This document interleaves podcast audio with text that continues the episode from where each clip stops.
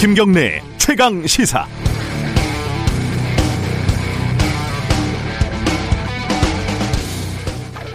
이유가 어찌가 됐든 바다에서 표류하고 있는 사람을 발견하고도 차가운 물속에서 6시간을 방치한 것은 반인도적인 고문으로 규정할 수밖에 없습니다.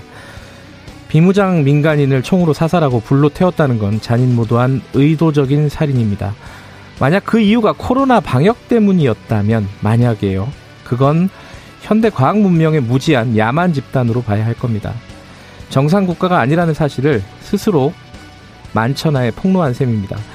모든 책임은 북한에 있다는 국방부 설명은 기본적으로는 당연합니다. 그러나 그래도 의무는 남습니다. 우리 군이 상황을 파악하고 우리 국민을 사, 우리 국민이 사망할 때까지 아무리 짧게 잡아도 5시간이 있었습니다. 군사적인 대응은 무리였을 수 있겠죠. 그렇다고 아무런 조치, 대응을 하지 않았다는 것은 직무를 유기했거나 혹은 무능하다는 비판을 피하기 어렵습니다. 절체절명의 순간에서 5시간은 결코 짧지 않습니다. 아, 북한이 정상적으로 구조할 것이라고 생각했다는 국방부 장관의 순진무구한 설명은 변명이 되지 않습니다. 9월 25일 금요일 김경래 최강시사 시작합니다.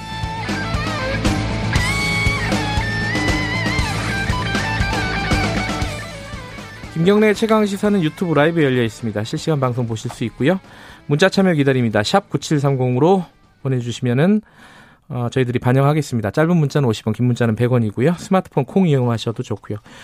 오늘은 이 북한군이 우리 국민을 사살하고 불태운 사건, 이 사건을 좀 집중적으로 얘기를 해야 될 것 같습니다. 어, 숨진 해양 공무원의 형도 연결 예정돼 있고요. 그리고 국회 국방위원 어, 민홍철 의원도 연결 예정돼 있습니다. 주호영 국민의힘 원내대표도 인터뷰 예정돼 있습니다.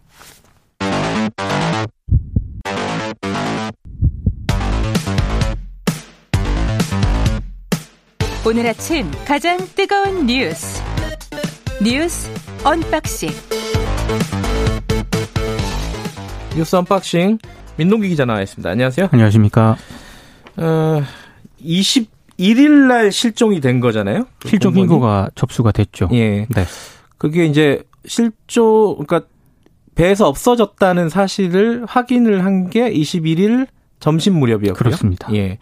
그 다음부터가 이제 문제인데 어, 처음으로 발견된 게 언제쯤이죠? 그러니까 타임 라인을 보면은요. 예. 방금 말씀하신 21일 실종 신고가 접수가 됐고 예. 하루 뒤인 22일 오후 3시 오후 3시 30분쯤에 북한 선박에 의해서 이 공무원이 발견이 됩니다. 네. 그리고 6시간 정도 지난 22일 오후 9시 40분쯤에 북한군이 단속정을 타고 와서 이 우리 이제 민간인에게 총격을 가했고요. 네. 어 20분쯤 뒤인 22일 오후 10시쯤에 북측 해상에서 네. 이 우리 남측 민간인의 시신을 기름을 부어서 불을 태우는 그런 장면이 음. 연평도 감시 장비에서 관측된 북측 해상의 불빛으로도 확인했다는 게 군 당국의 음. 설명입니다. 네. 관련해서 오늘 한겨레가요. 어, 북한 해군 사령관이 총격 지시를 한 것으로 우리 군은 보고 있다 이렇게 보도를 했는데 네. 해군 사령관은 북 해군의 최고 책임자고요. 현재는 김명식 인민군 대장이 맡고 있습니다. 이제 뭐 북한에서 우리의 어업 지도선쯤에 해당되는 그렇습니다. 그런 배가 어, 우리 국민을 발견을 한 건데 그렇습니다. 거기서 뭐 사살 명령을 결정을 하지는 않았을 것이고 그렇죠. 네. 상식적으로 생각을 해도 근데 그 명령의 주체가 누구냐? 근데 지금 한겨레는 북한 해군 사령관이다 이런 보도를 한 거고요. 그렇습니다. 이건 이제 정확하게 확인이 필요한 부분이고. 네. 어, 일단 이제 군의 대응이 있고 청와대 대응이 있습니다. 네. 군 대응부터 보면은 아까 말씀하신 대로 어 22일 3시 30분에 어, 우리 국민이 발견이 됐다라는 사실을 우리 군이 알고 있었다는 거잖아요. 포착을 했죠. 예, 거기 그때 포착을 했고 사망이 어, 그로부터 한 6시간 뒤라는 그렇습니다. 거니까. 이게 이제 지금 계속 얘기가 나오고 있습니다. 그러니까 군 당국이 한 5시간에서 6시간 동안 북측에 네. 대해서 우리 국민의 어떤 구명 조치도 요구하지 않았다. 이게 이제 가장 큰 문제로 지적이 되고 있고요. 네. 같은 시각 해경 소속 등 함경과 항공기가 연평도 인근을 수색을 하고 있었거든요. 네. 그러니까 국방부는 우리 해역이 아닌 북한 해역에서 일어난 사건에 즉각 대응할 수 있는 상황이 아니었다라고 일단 음. 입장을 내놓았습니다. 네. 근데 군이 북한 측에 사실 확인 요청을 한 시점도요. 피격 다음 날 오후였습니다. 음흠. 그러니까 북측에 우리 국민을 보호해 달라는 취지의 통보조차 그동안 하지 않았다는 그런 얘기인데요. 국방부도 당시에는 사살하고 불태울 것을 예상하지 못했다면서 자신들의 판단 착오를 시인을 했습니다. 그리고 첩보를 갖고 북한의 관련 정보를 요구하는 것 자체가 우리 군의 정보 자산이 노출될 수 있는 우려가 있었다라고 해명을 했습니다.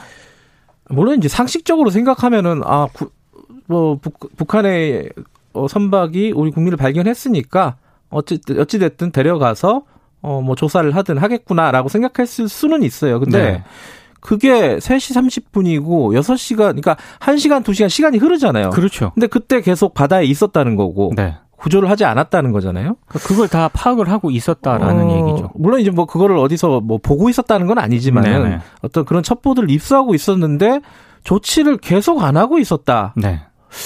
이건 왜 그랬는지 아니 뭔가를 했는데 지금 얘기를 안 하는 건지 그 부분에 대해서 정확하게 예. 좀 해명을 했으면 좋겠습니다. 예. 지금 네. 이제 북하고 지금 연결 통로가 많이 끊겨 있는 건 사실이지만 그렇죠. 네. 그렇다고 해서 방법이 전혀 없지는 않을 거란 말이에요. 그렇습니다.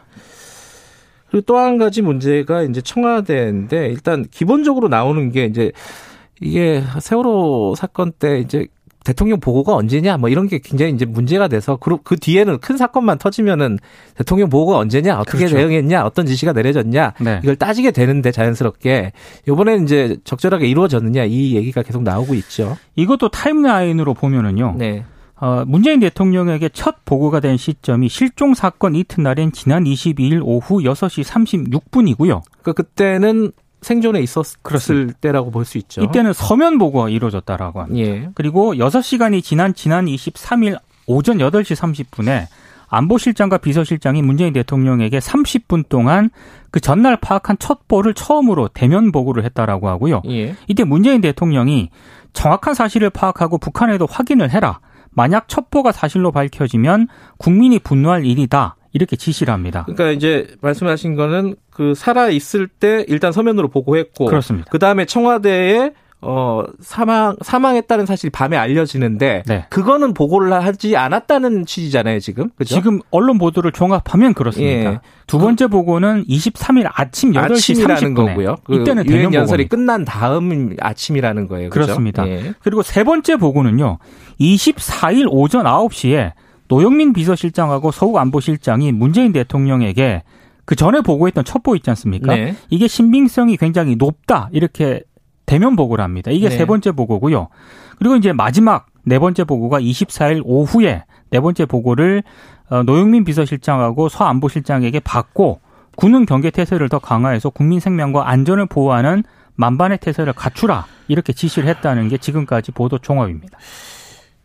어제 아침에요. 저희들이 네. 7시 20분에 프로그램을 시작하지 않습니까? 그 전에 이제 예, 그 보도가 그, 됐죠. 그 전날 밤에 보도가 됐단 밤에 말이에요. 보도가 그러니까 23일 밤에 보도가 됐고 네. 24일 아침에 저희들도 이거를 얘기를 다뤘단 말이에요. 그렇죠. 정보가 부족 부족하지만은 어쨌든 이런 사망 소식이 알려지고 있고 네. 정확한 상황이 어, 상황 파악이 필요하다 이렇게 보도를 했는데 대통령한테 보고가 그 다음이란 말이에요. 그죠? 그렇죠. 어, 언론 보도가 있고 나서란 말이죠. 어제 저희가 방송을 한 시점보다 예. 아, 한 1시간 반 정도 뒤에 오전 9시에 세 번째 대통령 보고가 이루어졌다는 겁니다.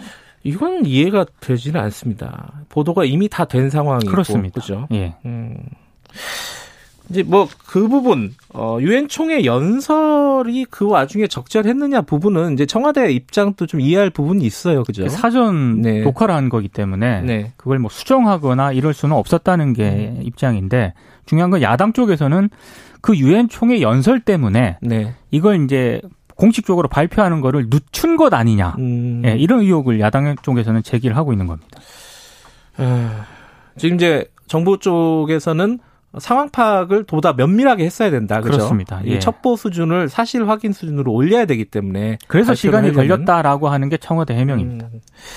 지금 이제 여러 가지 논란을 해소하려면 결국 조사를 해야 되는 건데 그렇죠. 제일 중요한 게 월북이 맞냐는 거죠. 이건 어떻게 봐야 될까요? 그러니까 이제 군 당국의 설명은요. 네. 그 공무원이 구명조끼를 착용을 했고 북측의 월북 의사를 표명을 한 점 등을 고려했을 때 자진 월북을 시도한 것으로 일단 파악을 하고 있는데 네. 그러니까 단순히 추락 사고라고 보기에는 미심적인 정황이 있다는 게 군 당국의 설명입니다. 네. 다만 군 관계자가 오늘 언론 보도에 좀 등장을 하는데요. 예. 자진 월북은 정황만으로 판단을 한 거고 네. 수사 결과를 봐야 할 것 같다 이렇게 얘기를 했습니다. 네. 그러니까 지금 결정적인 단서가 되는 게 CCTV거든요. 네. 근데 그 CCTV가 고장난 상태라고 하고요. 또 하필이면 또 CCTV가 고장이 났고. 그 잠시 뒤에 이제 인터뷰를 하실 예. 것 같은데 그 이 공무원의 친형이 예. 당시 조류가 상당히 셌다. 그리고 하루 네 번 물때가 바뀌는데 월북이라는 단어와 근거가 어디서 나왔는지 의문이다 이렇게 의혹을 제기를 하고 있습니다. 이거는 좀 조사가 필요한 상황인 것 같습니다. 그렇습니다. 저희들이 어 이 뉴스 언방식 끝나면은 어 이 친형의 얘기 좀 들어보고 네. 어 국회 국방위 얘기도 들어보고 정치권 얘기도 들어보고 다각도로 좀 얘기를 나눠보도록 하겠습니다. 오늘 브리핑은 여기까지 듣죠.